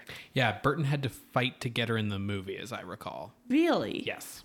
She had been acting since 1927, with notable roles in so many movies, but the few I will mention are uh, 1936's Sabotage, 1952's adaptation of Les Miserables, 1973's Summer Wishes, Winter Dreams, which get in which she received a nomination for um, an, an Academy Award for Best Supporting Actress, and 1976's I Never Promised You a Rose Garden. Her 1988 appearance in Beetlejuice earned her a Saturn Award, and her last role ever before passing away uh, was as Grandma Florence Norris, fan of country yodel music in 1996's Mars Attacks. Also directed by Tim Burton. Yes. Yeah, I feel like one of the many things that Burton felt kinship with Ed Wood over was like bringing old actors back and like befriending them and kind of fighting for them. Like the reason he had to fight to get her in the movie wasn't because the studio had any particular feelings about her one way or another. It was just like, oh, she hasn't been in anything for forever. Like, who's this old person? Yeah. um, you know, is like, why don't you use an old person who is in a lot of movies and is like current, right? Like, use like a Golden Girl, like I don't know. Um, same with like his friendship with Vincent Price, you know, et cetera, et cetera. He was always just trying to like bring these people forward who he enjoyed as a kid. Other cameos include TV personality and talk show host Dick Cavett as Catherine O'Hara's character's agent, and Robert Goulet, a singer and actor known for originating Sir Lancelot's role in the 1960 musical Camelot, opposite Richard Burton and Julie Andrews. Yeah, who like I mostly know Robert Goulet as like a lounge singer, basically. Yeah. And he's French Canadian. Yes. Always have to mention that. Another actor that I want to highlight here is Tony Cox, who plays the preacher. He is an actor with dwarfism who also appears in Willow, Return of the Jedi, and Leprechaun 2. Providing the preacher's voice is actor Jack Angel, whose other credits include being Balto in the 1995 movie Huh. of that same name, playing Mr. Shark and Rocky Gibraltar in the Toy Story franchise. He was in the 2002 Treasure Planet, um, but his voice acting roles go all the way back to 1977 with um, playing Hawkman on the all new Super Friends Hour. Huh. Um, he was also um, Dr. Blake on the 1981 Spider Man show. He's been on Darkwing Duck, Hey Arnold, Ben 10, and most recently, a made for TV movie in 2019 for the Care Bears. Okay, so prolific voice actor. Yeah, Yeah. I don't know if this is like a fun fact. Um, just a fact. just like a fact, uh, a behind the scenes fact. Um, but the actor uh, Glenn Shadix, who appears in this movie, um, he's also the voice of the mayor of Halloween Town uh, in Nightmare Before Christmas. Um, so he passed away, and they played uh, the Banana Song at his funeral, um, which is the song that they sing around the dinner table when they all get possessed. Okay, yeah, I needed that context in order to, to understand why that was significant. Yeah. Yeah. Uh, just something I found out looking at trivia for this movie. So, of Beetlejuice's $15 million budget, uh, only $1 million was marked for the film's special effects, um, which are quite numerous. Uh, I know you Yeah, that haven't seen it, but like there's a lot of special effects in the movie. Um, so to this end, Burton actually made the decision to like purposely make the special effects look like the B movies of his childhood. Um, so like they're stop motion for a lot of part, um, or they're like using old fashioned techniques, um, and and basically he was purposely going for an aesthetic that would look cheap and fake looking. Um, Okay. Sort of taking advantage of that low budget and using it on purpose to create this homage to old 50s B movies, essentially. To realize the film's look, uh, Burton originally wanted production designer Anton Furst, who would later work with Burton on Batman, creating the like gothic version of Gotham City for that movie. He first wanted first. Correct. Okay. Uh, but Furst was unavailable, so Burton used his second choice, uh, Bo Welch, who would return to work with him again on Edward Scissorhands and Batman Returns, kind of establishing, I think, in those movies, what we think of as like the quintessential Tim Burton look, really. Yeah. During production, as you kind of mentioned, um, Welch developed a crush on Catherine O'Hara. And towards the end of shooting, Burton encouraged Welch to go ask Catherine O'Hara out on a date. And Welch was flabbergasted at that idea that he, a crew member, would even talk to an actress, much less ask her out. Like, it just to him was like, oh, that, that's just not done. Like, you don't do that, you know? Uh, but the director had told him to do it. So he went over, he asked Catherine O'Hara out, and he's still married to her to this day. Yeah, they have two kids. Yeah. So uh, Warner Brothers disliked the title Beetlejuice, which I I think makes sense, right? It doesn't tell you anything about what the movie is about. Um, it's not how the character's name is spelt. Um, Yeah, for the longest time, I thought it was supposed to be in reference to like juice made of beetles. Yeah, no, not at all. The character just has an is named after this star, as I mentioned, and then the title is spelt the way it's spelt because like that's how you pronounce the name, and it's just easier to you know do that that way. Um, it comes up in the movie, but regardless, like Warner Brothers was like, yeah, can we not call it that? Uh, so the studio wanted to call it House Ghosts, kind of a play on house guests. Yeah. Uh, Burton hated that. He thought that was really bad and dumb. In a discussion about this title, he threw out Scared Sheetless as like a joke, like you might as well call it Scared Sheetless, uh, and then was horrified because the studio execs were like, "Yeah, Scared Sheetless, that's funny. Let's use that." Um, ultimately, Burton fought for the original name, and of course, it was released as Beetlejuice. Uh, test screenings were extremely positive, um, with audiences reacting like very strongly to the Beetlejuice character, um, like liking the Beetlejuice character quite a lot, even though he's ultimately like an antagonistic force in the movie. And so this led to Burton shooting an additional scene as an epilogue of Beetlejuice, like sitting in a waiting room, kind of like checking in on him after the events of the movie, um, just you know, like due to that positive audience response. Okay. Would that be maybe to potentially set up a sequel? No, no, okay. not at all. It's not a setup for anything. It's just another gag, but it's like showing you that he's not like I guess right, yeah, that he's just like hanging out, and we have a few more jokes with our friend Beetlejuice, basically. Okay. Um, so Beetlejuice was released on March 30th, 1988, and it made nearly $75 million on its $15 million budget. So much money. Yeah. Um, Pauline Kael called the movie a comedy classic, Oh wow, they impressed Pauline Kael. and other critics, uh, like Variety and the New York Times, praised the film's originality and creativity. Some critics did dissent from this opinion, like Roger Ebert, who gave the film two stars. Uh, he disliked the slapstick and the over the top antics of Keaton's character and wished the movie had like focused more on kind of the quiet romanticism of um, the Maitlands. Sure. Roger Ebert also is uh, a huge fan of Winona Ryder. Like all of the like a lot of the positive reviews of her acting come from Ebert. The film won the Academy Award for Best Makeup. Uh, and at the Saturn Awards, it won Best Makeup and Best Horror Film. It was up against Child's Play, Halloween 4, Hellraiser 2, and Nightmare on Elm Street 4. Okay. Child's Play is Chucky, right? Yeah, that's the first Chucky movie. Yeah. Uh, mm, okay. Well,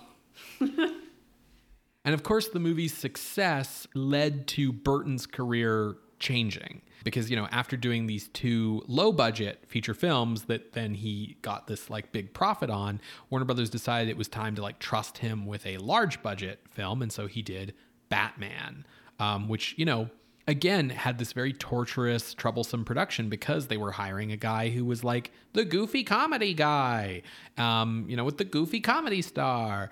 Um, but Batman made, uh, I think, four hundred million dollars in nineteen eighty nine. Whoa. Like before you adjust it to inflation, like it was a massive hit and changed sort of Burton from being the goofy, weird comedy guy to like the big blockbuster guy. And then I think after a few more years, you know, with stuff like Edward Scissorhands and Nightmare Before Christmas, Hollywood finally figured out that like Tim Burton wasn't the quirky comedy guy or the blockbuster guy. Tim Burton was the weird macabre guy because that's the actual through line through all of it, right? Absolutely.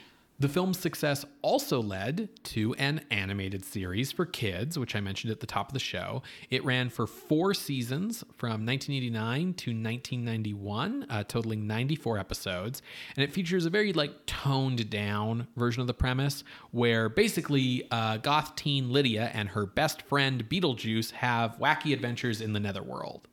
Uh, so I, I, sort of mentioned that like sometimes people who grew up on the show but didn't watch the movie till way later get shocked by the movie because like Beetlejuice is the bad guy in the movie and he's trying to force Lydia to marry him.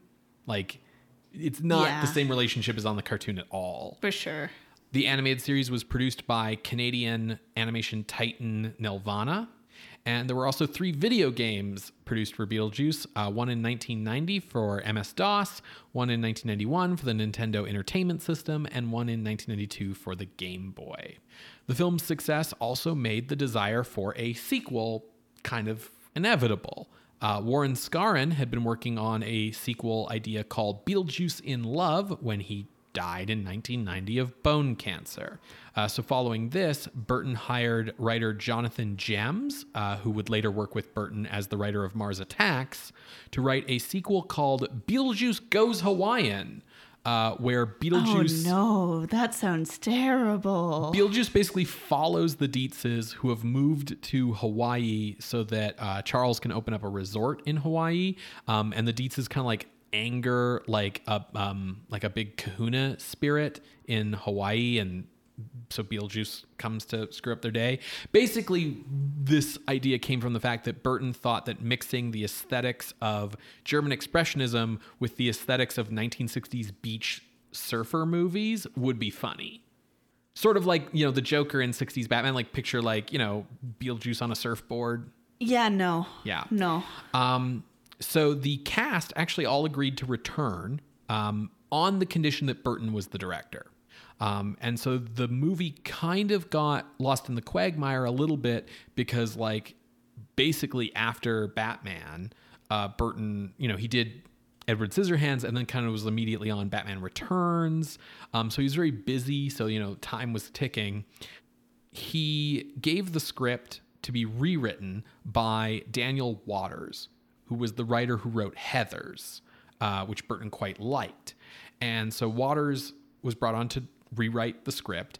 And then Burton was like, actually, the script for Batman Returns is in more trouble. I need you to come over and rewrite Sam Hamm's script for Batman Returns. So Waters did that and basically never worked on Beetlejuice Goes Hawaiian. Uh, at one point, the Geffen Company assigned it to a different writer. And then in 1996, Warner Brothers approached Kevin Smith to rewrite Beetlejuice Goes Hawaiian, to which, to which Kevin Smith famously said, did we not say all we needed to say with the first Beetlejuice film? Must we go tropical? Uh, and then he uh, decided to, he basically declined to write Beetlejuice Goes Hawaiian in favor of writing the script to Superman Lives, which was Tim Burton's Superman movie that was in production in the mid 90s. Uh, starring Nicolas Cage, which of course never got made. By 1997, the idea had kind of floundered, and the script was considered unusable without recasting because too much time had passed. Because the script still assumes that, like, Lydia's a teen girl, basically. In the late 90s, original writer Michael McDowell was actually working on like a different Beetlejuice sequel altogether while he was battling AIDS, but his death ultimately left that version unfinished. In 2011, Warner Brothers brought on Seth Grahame-Smith, uh, who wrote the novel Abraham Lincoln Vampire Hunter and the screenplay Abraham Lincoln Vampire Hunter, um, as well as the screenplay for Dark Shadows, which Burton directed. Uh, they brought him on to write a sequel that would have had Burton and Keaton returning for um, like a, a, true sequel set 25 years later, like rather than doing a reboot. Um, Winona Ryder confirmed that she would happily return uh, if Burton and Keaton returned, um, saying that she um, uh, considers Lydia Deetz to be like a really big part of her life. By 2015, Grahame-Smith's script was completed, and Keaton, Ryder, and Burton were all confirmed to return, with shooting set to begin in late 2015 for a 2016 release date. However, Burton became unhappy with the script, and in 2017, he hired Mike Vukadinovich to rewrite the script. And then by 2019, Warner Brothers sort of admitted that the project was shelved. Then, in February of 2022, Brad Pitt's production company, Plan B, announced that they were developing Beetlejuice 2 for Warner Brothers. So, who knows? Interesting. Beetlejuice is available on iTunes, Google Play, Microsoft, Cineplex, YouTube, and Amazon Video, and is available on Blu ray and 4K. Um, if you're going to buy it on disc, I recommend going with the 4K version. Uh, even if you just have a Blu ray player, the release has like a 4K disc and a Blu ray disc, just because the digital transfer they did for the 4K version is superior than the old Blu ray. Great. Well, folks, um, thanks for sticking with us for this longer episode. Um, I am excited to see this for the first time. You're going to hear a brief musical interlude, and when we come back, we will discuss Beetlejuice from 1988, directed by Tim Burton. See you on the other side, everybody.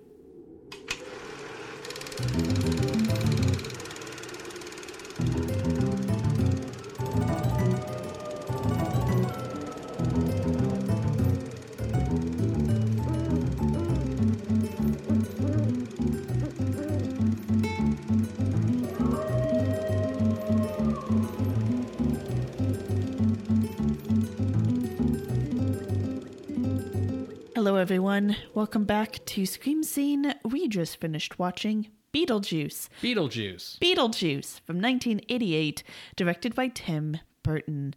Ben, um, you've seen this movie before. Mm-hmm. Did it hold up for you? Eh. Eh. Yeah. Interesting. Yeah.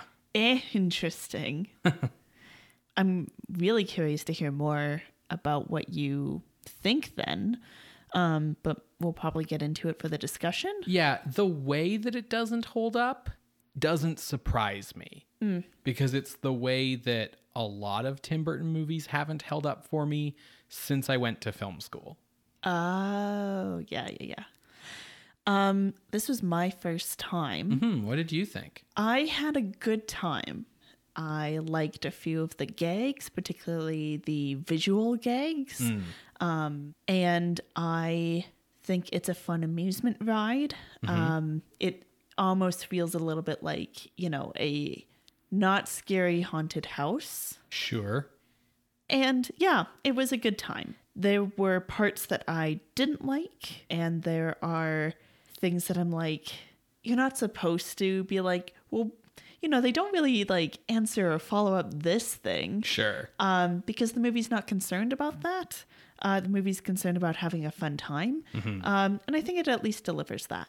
Yeah, I I would agree. It's it's definitely um in that kind of like 80s comedy vibe of like you know, don't think about this too much. Yeah. Like it's it's Like it's, Cinema Sins would have a field day with this movie. Perhaps, yeah.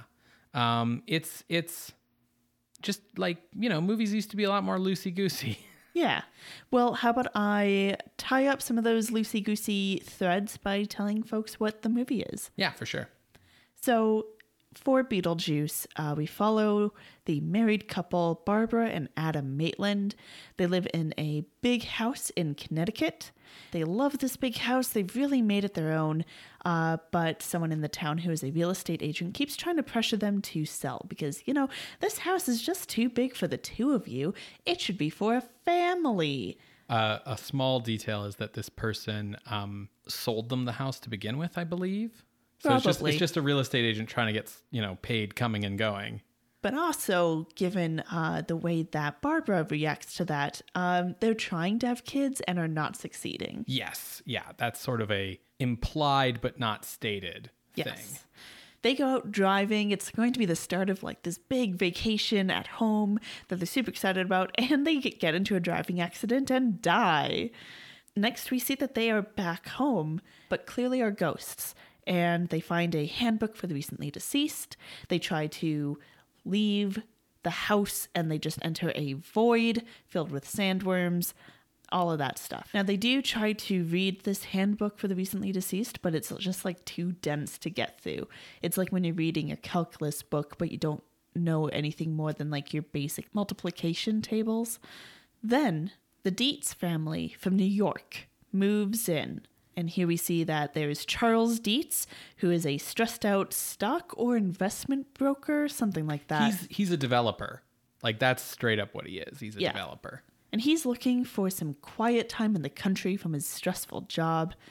There's Delia Deetz, who is uh, an experimental avant garde artist from New York who uh, is neurotic about her sculptures. And then Lydia Deetz, who is a goth teen.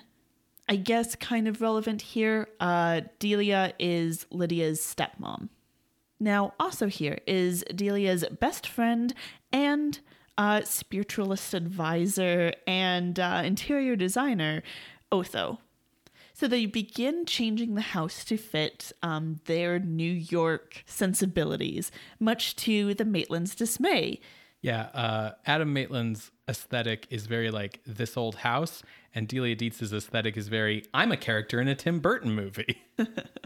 Now, the Maitlands do try to get help from like the afterlife bureaucracy, and they're told, like, no, if you want your house, you have to scare them out because you're stuck there for the next 125 years.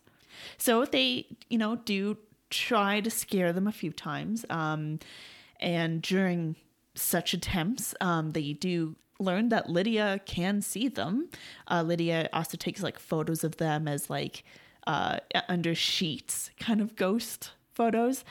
And in their most uh, college try moment, um, we get the Day-O dinner scene um, where um, the Deetz are there. They've invited Delia's agent and um, some other people over, and uh, suddenly they start getting possessed by the Maitlands and singing the song Day-O. Now the Maitlands are like, "Yeah, we did it. We successfully like spooked them. Now they're going to go running out of the house. Except uh, the Deetz see this as a business opportunity, um, turning this into like uh, an amusement park, um, a sideshow, people coming and like doing it as a tourist attraction, something like that. And this is kind of when the Maitlands are at the end of their rope. Now, throughout this, they've been seeing these flyers from a Beetlejuice saying, like, hey, I'm a, a bioexorcist. Like, hire me to deal with your living problems. Their caseworker, as part of the afterlife bureaucracy, says, like, hey, don't summon him. Like, he's bad news. But at this point, the Maitlands are at the end of their rope. So they summon Beetlejuice and he's too much. He's too chaotic. He turns into a snake and like haunts the Deetz and their dinner guests, and it's just it's too much. Pe- people are potentially hurt. So the Maitlands say, "No deal. We're not going to go through with this." Now, in all of that chaos, Otho does get a hold of the handbook for the recently deceased, and the Maitlands get told that that's not good. You need to get that book back. You need to destroy the evidence that Lydia has taken of you, and you need to get Beetlejuice out of the house, basically. Now, throughout all this, Lydia and the Maitlands have developed a bit of a bond, kind of like a friendship, kind of like a mentorship kind of thing going on. Now that Otho has the handbook for the recently deceased, he plans to basically use it to force the Maitlands into performing the parlor tricks and getting the Deetz their tourist attraction. Now, in summoning the Maitlands to perform, um, he's actually kind of like, quote unquote, killing them in the sense of like the ghosts are turning super, super old. Like, it's not going to be well it's not going to end well for the Maitlands. Yeah, at some point in the movie, it gets explained to them that um, like exorcism for ghosts is um, like death for the dead. Yeah. And so Lydia, in a frantic attempt to try to save the Maitlands, calls on Beetlejuice and says that, sure, I'll marry you if you help the Maitlands. So Beetlejuice arrives, he helps the Maitlands, gets them out of that trouble, and then he's like, cool, we're getting married. And then the last bit of the climax of the movie is like, oh no, it's a wedding. We have to do something to stop this. And all kind of these antics and gimmicks and attempts to stop the wedding. Um, eventually, everyone, you know, will try to say Beetlejuice because you have to say his name three times for him to disappear, but something happens to make it so that they can't finish saying it. Um, in the case of Barbara, she gets sent to the void full of sandworms.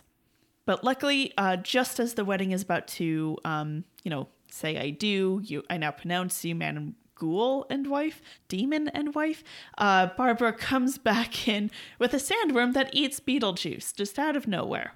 Fade to black. We see Lydia come home from school, talk to the Maitlands who are setting up the house back to how they liked it, uh, and clearly having kind of like a, a child parental relationship, talking about like, how did you do on your math test, that sort of thing. Charles Deetz is reading a How to Cohabitate with Ghosts book, and Delia is now an award winning artist with her Beetlejuice inspired sculptures. The end.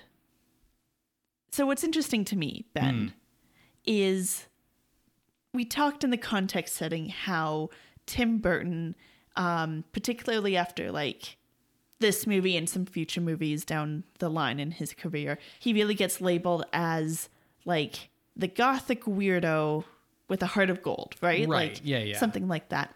And the thing about weirdo is you don't think someone who would go along with like social norms, I guess. Right. And what's interesting to me with Beetlejuice is in the broad strokes of things, it's about a couple who can't have kids, who find a way to have um, a found family with sort of an adoptive daughter. And Lydia, who is a goth teen, ends up finding sort of this mentor relationship and kind of this like. The, the Maitlands are better parents for her than her real parents are. Like they're Yeah. surrogate parents. That's the word surrogate parents um and it's about like establishing a like social order within a household Yeah, and not only that, but like the Maitlands are like the most normy. Yeah. Right? Like they're super, super normy, and the Deetzes are the weird ones. I wonder how much of that, to any degree, has to do with this being like a very early Tim Burton movie where it's like, well, we assume that the audience is going to sympathize with the normies and like that the arc for Lydia should be that she's like, you know, a happy normal girl by the end. We're going to make a bunch of jokes about modern art mm-hmm. with Delia and how like self-absorbed she is and then it's like, "Oh, we need to come up with designs for her modern art." Okay, well they're they're going to be these weird Burtony designs because it's a Burtony movie and and that sort of thing like where the incongruity that you're kind of identifying is because this is like a movie being directed by Tim Burton before Tim Burton movies were a brand. Yeah, I think that's definitely it. I'm also thinking about our conversations on the Addams Family when we covered hmm. that in the in a previous horror adjacent episode. How like no, that's like a solid social family unit Right. and like they are there together, supportive, loving each other, but they're weirdos. Mm-hmm. And it's really interesting to me to think about how like similar in terms of like family construction Sure. These two movies are. Wild that like Tim Burton never made a Addams Family movie, you know? Yeah, Anyways, I don't think it would have been good. no. I think he would have been too into the aesthetic of it because you need a heart at the core of it. Sure. But I So- think with Beetlejuice, he's still met. He's not quite as you said, Burton as brand, so that you know you've you do have the heart here. Uh, versus some of his later stuff where it doesn't feel it feels too much like for the aesthetic. yeah, a lot of his like later stuff starts to feel very hollow. Yeah. So I have problems with this movie. Yeah. I have two specific problems with this movie, and they're kind of like interrelated, intertwined. But I want to acknowledge before I start talking about those things that like the movie has a great design, um, looks great, it has fun performances.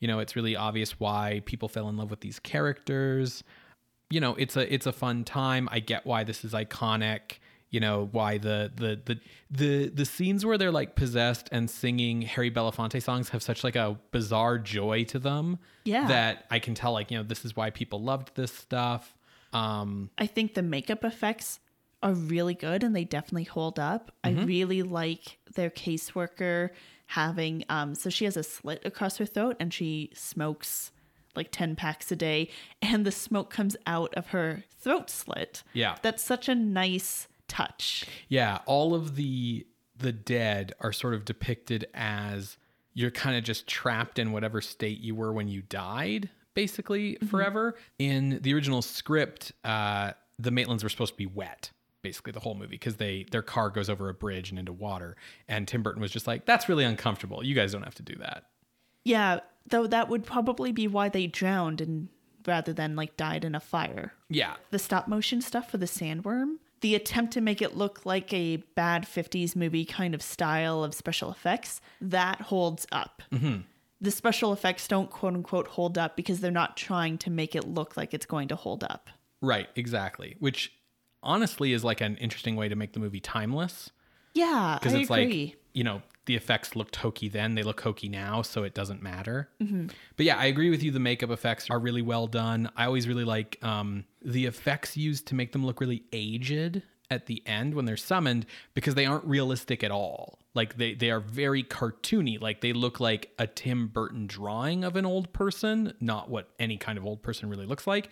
And that's like a really cool aesthetic like i like that the movie doesn't look real basically at any point. Um, I really like the bright color palette. Um, you know, I miss colors in movies. So yeah. When it was dark, I could see what was going on.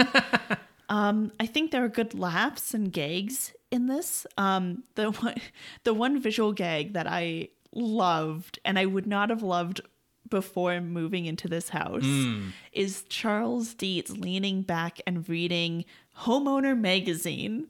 And I was just like, oh God, this is what I've turned into since moving in here. Because I've been like, Ben, look at this wallpaper. What do you think of an accent wall? Yeah, yeah, exactly. No, totally. Yeah. There was a lot of those elements of the movie that definitely spoke to me more uh, in this context Yeah. for sure. Which is, I mean, why we picked it, right? Exactly. The only laughs or things that were meant to be gags that I was just like, A, this didn't age well. B, it shouldn't have been done then either. Um, and C, I don't like in my movies is uh, Beetlejuice being a pervert. Yeah, which is basically his whole deal. Yeah. Beetlejuice is a problem in this movie, and it's kind of hard to talk about because, like, he's the title character and audiences loved him. Like, that's why Burton went and put in more Beetlejuice at the end of the movie. And, you know, Michael Keaton creates this very unique character. Mm-hmm. I think that the movie suffers a little bit from the fact that it's been over 30 years. And so watching it now, I don't think Keaton's Beetlejuice has the same shock value as he might have in 1988 like in terms of being like coming across as like a unique characterization like some of the stuff that he's doing is like yeah everybody does this now you know I agree, but I do think the way he performed Beetlejuice as being like the voice he does for hmm. Beetlejuice is unlike any voice I've really heard before. I really like how much he disappeared into the role. Mm-hmm. I think my very first time ever seeing Michael Keaton was as Batman. sure And I bring this up because textually, I understand why this scene is in the 89 Batman. But when um, Michael Keaton as Bruce Wayne is like, You want to get nuts? Let's get nuts. Right. Always struck me as really odd because throughout the rest of it, like, Bruce Wayne's a very um, straight, solemn character yeah not manic not manic and obviously he's doing it for a purpose there but it just seemed like why would you go like that far and it was so interesting watching beetlejuice because i was like oh this is where he pulled from to get let's get nuts yeah this is that's the most mike like in the context of michael keaton's career up to that point that moment is the most michael keaton moment right but um conversely one of my favorite moments in beetlejuice is the one where he like drops the voice completely and talks like michael keaton to be like well i went to juilliard and then i yeah. um what's to what- list his qualifications yeah. What's funny is like if if I were to say, "Hey, Michael Keaton's been cast in the new Batman movie," and you were like, "Who?" and I was like, "The guy from Beetlejuice who played Beetlejuice," you would say, i would think he was playing the joker "Exactly, right?" Isn't like, yeah, Yeah. totally. Um, but of course, it was Jack Nicholson, which at the time was a very obvious casting move. The thing about Beetlejuice that's weird is to remember like how much of the character Keaton created himself, right? Yes. Like a lot of it's improvised. He created the look, he created the voice. And so like the take that Keaton has on Beetlejuice as a character is that he's a deadbeat. a deadbeat a little bit of a car salesman like sorry like bad car salesman no uh shade to the car salespeople listening to the podcast But like yeah, he's sleazy. He's a slime ball, he's a failure. Like he kind of took the backstory that Beetlejuice has of being like the caseworker's assistant who like went off the rails or whatever. Like he portrays them as if the guy's like been to prison a bunch of times. He's the guy who like asks you for some money to go buy a pack of smokes, but then he spends the money on like the racetrack and now he's in debt and he wants more money to help him get out of debt. Like but also will bum a smoke off you at the same time. yeah, yeah. Like he he's playing it a very specific way. And where the movie's problem comes from is the need for Beetlejuice to be likable and funny and the bad guy at the same time. Yeah, I think it's interesting how you've brought that up because I felt like the movie was missing something. Like there wasn't enough of something's presence, hmm. which personally I was particularly surprised about for two reasons. One, I thought Beetlejuice was in a lot more of this movie. Yeah, he's in 14 minutes and I believe 25 seconds of it. And two, with all of the research I did about particularly Geena Davis, I was expecting more from her performance, mm-hmm. but it's not there. A lot of it is just like side eye looks and, and like wide eye. And occasionally she gets lines of dialogue where she just straight says kind of her motivation or like reminds you of what their attitudes are because someone was like, oh, we need to make sure the audience knows what's going on, kind of stuff. So it felt like this movie was lacking a core in some sort of way or like a presence, which is funny because like hauntings. Right. ooh. I will say though, it's good Mm-hmm. that Beetlejuice is only in 25 minutes or whatever you said. Like, uh, I yeah, don't, you don't want too much of him. no, it would not be good for him to be the main character. Yeah. So what we can see now that we have the context setting is that they they put themselves into this corner where in the original script, Beetlejuice is trying to kill the Deetz and fuck Lydia. And at some point, they decided we need to tone that shit down because this is going to be a comedy. And so that got toned down to like he's he's driving the Deetzes out of the house, but in like a, a way that's too dangerous. And he wants to marry Lydia, but we've set up throughout the script that he's like a super weird pervert, so it's kind of obvious where that's coming from. But then like you have to answer like, well, why marry her specifically then? Especially because um Lydia is implied to be like 15 or 16 or something like Well, that. Well, he says something about in order for me to stay here and not get cast back, I need to Uh, marry a living person. Right, right. He barely says that. Yes. He says like and he says it so fast that like you will miss it. Yeah, he says, you know, something along the lines of like, "Yeah, come on, I got to get married. Like I don't make the rules." Um and it's like you don't make the rules, Beetlejuice.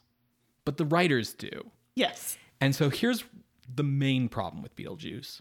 And it's the main problem with like 90% of Tim Burton movie. And I never noticed it growing up. I was a big Burton fan growing up. I loved most of his 90s movies growing up. Um, and then I went to film school and I learned how to write and I learned about structure and character motivation and arcs. And I realized that Tim Burton's movies are a fucking mess, 90% of them, because characters have like motivations and the storyline has like an arc and things make Happen? sense, but they don't. The movies don't do enough work to make things make sense. Batman Returns, which I grew up loving that movie. That was my favorite Batman movie for years. Um, characters change motivation when they go up a flight of stairs. Like things fall apart if you think about them for too long. Stuff does not make sense. And the way this most commonly comes out is the villain plans in Burton movies don't make sense. What tends to happen is the it, this happens in both Batman movies, which is they're really fresh in my mind, so they're the ones I'm going to go to as examples. But in, it applies to Beetlejuice too. In both Batman movies, the villain's plan is destroyed before the third act happens, and then the villain just suddenly has a different plan in the third act that comes out of nowhere and is kind of random, and then the villain is defeated by some wild random means. So like in the original Batman, the Joker's trying to poison the city with combinations of like chemicals and, and cosmetics. And then Batman blows up the chemical factory, and suddenly the Joker's plan is about poisoning everyone at a big parade. And then the Joker's defeated because he falls off a tall bell tower. And then in Batman Returns, like the Penguin's plan, the whole movie is all about kidnapping the firstborn children of Gotham. Batman solves that really easily before the third act. And so suddenly the Penguin has an army of mind controlled penguins with missile rocket backpacks that are just going to blow up Gotham. And Batman defeats that by jamming the signal, which somehow ends up with Penguin falling off a tall thing into some water. Uh, you forgot when he runs for mayor. Yeah, that's in there somewhere. But like, this is what I mean, though. It's a mess. So, like, here, what's Beetlejuice's motivation? Well, for most of the movie, it's he wants to do this job for the Maitlands. It's kind of unclear why he needs the work or how they're going to be paying him. Yeah, they never work out a deal. Yeah. But he's just kind of doing it. And we establish that he's like a pervert and that he's like perving on Barbara. And then like he's perving on Lydia when he sees her. And then suddenly his motivation changes to like, I want Lydia. And it's like the like the idea that he needs to marry Lydia in order to like be part of the real world and not get resummoned back is introduced like the scene before it happens, basically. Yeah. And then suddenly that's what the movie's about.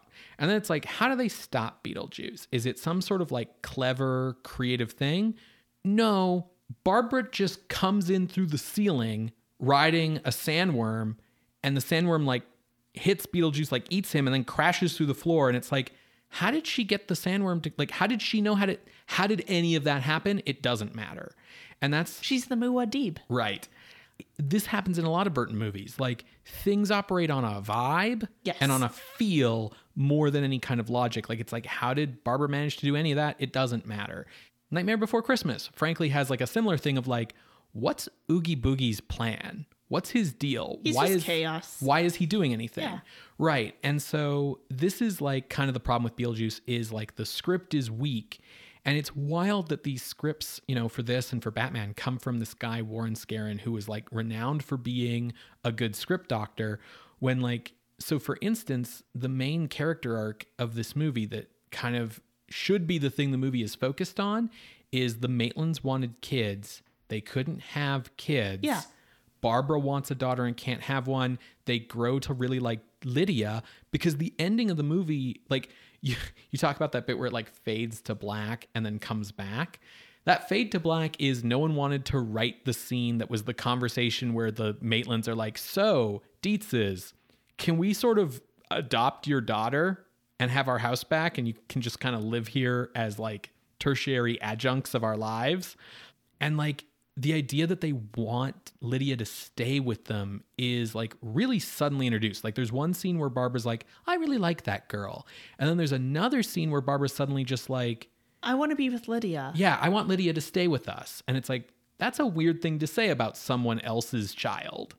Yeah, it is. Um, And I can see like how the dots connect, but the movie's not really doing enough work to give those characters the time for those dots to really connect for the audience.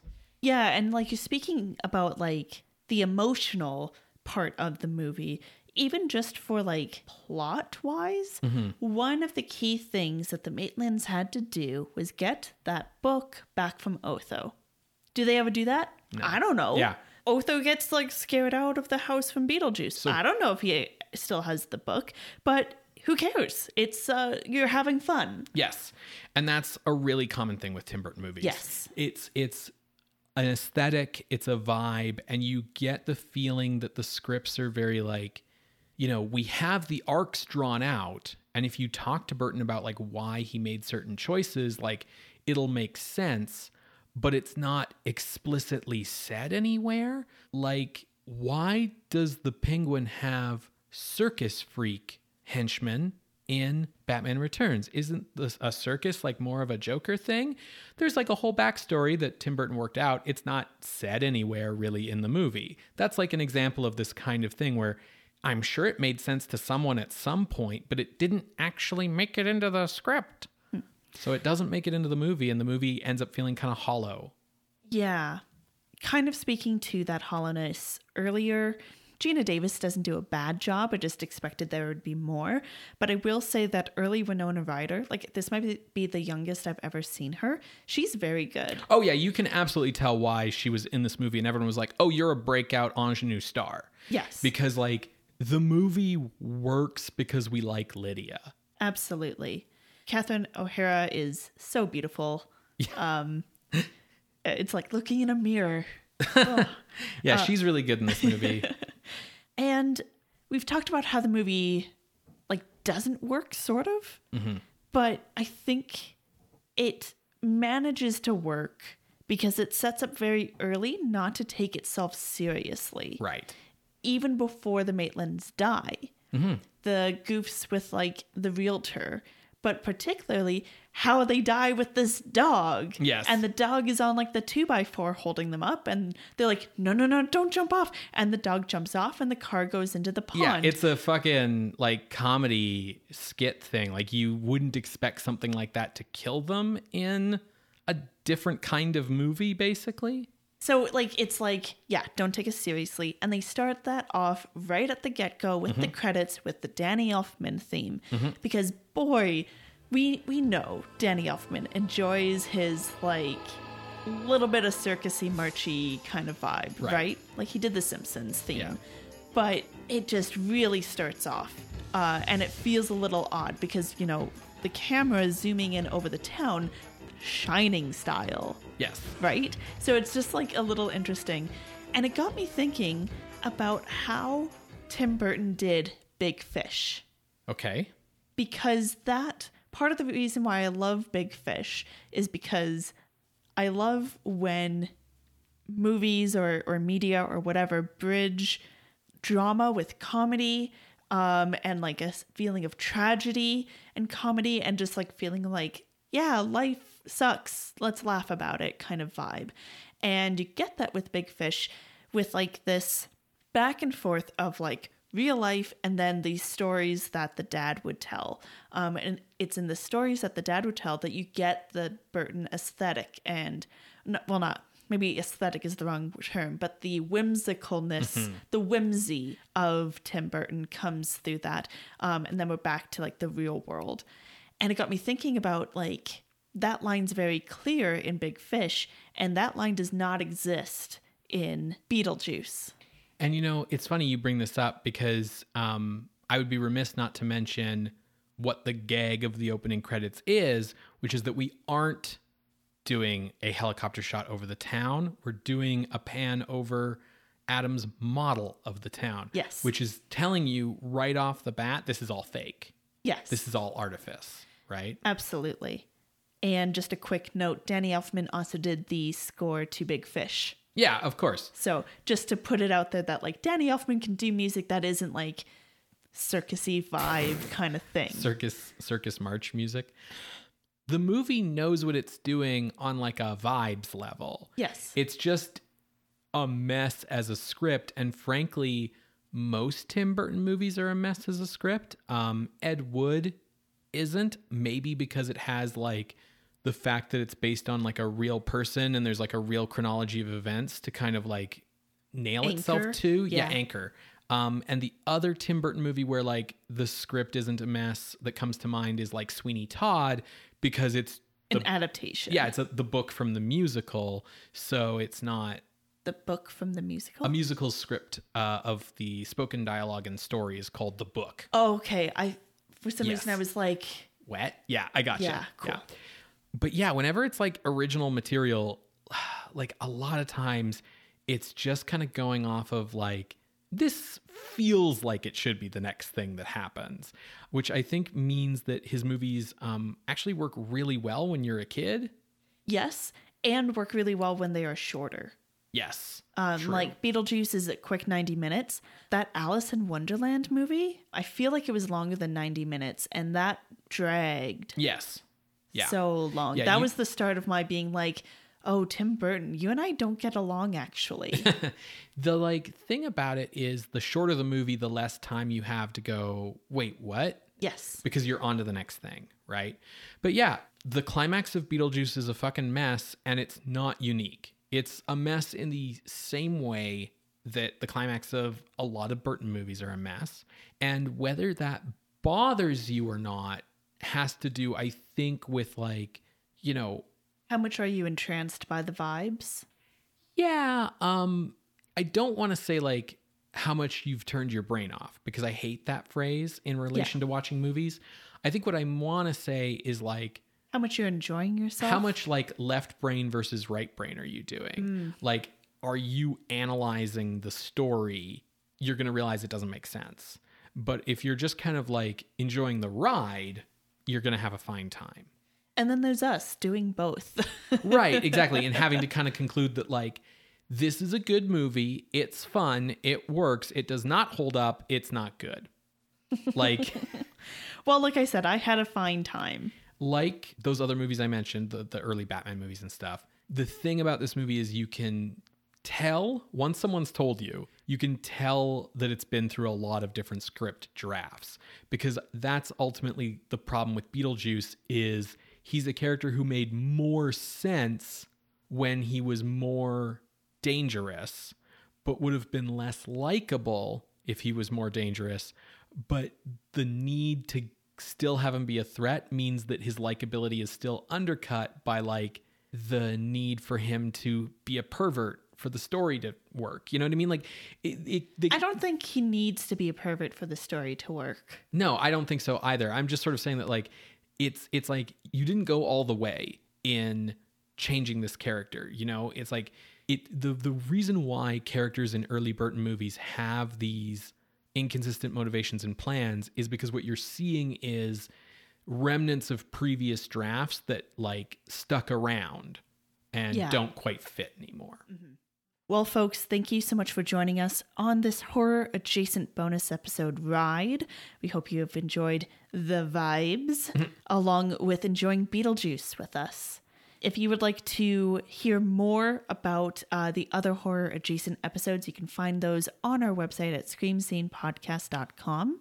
And uh, we will also have our next bonus episode poll up on our Patreon at patreon.com slash screamscenepodcast for folks to vote for what our next bonus episode will be on.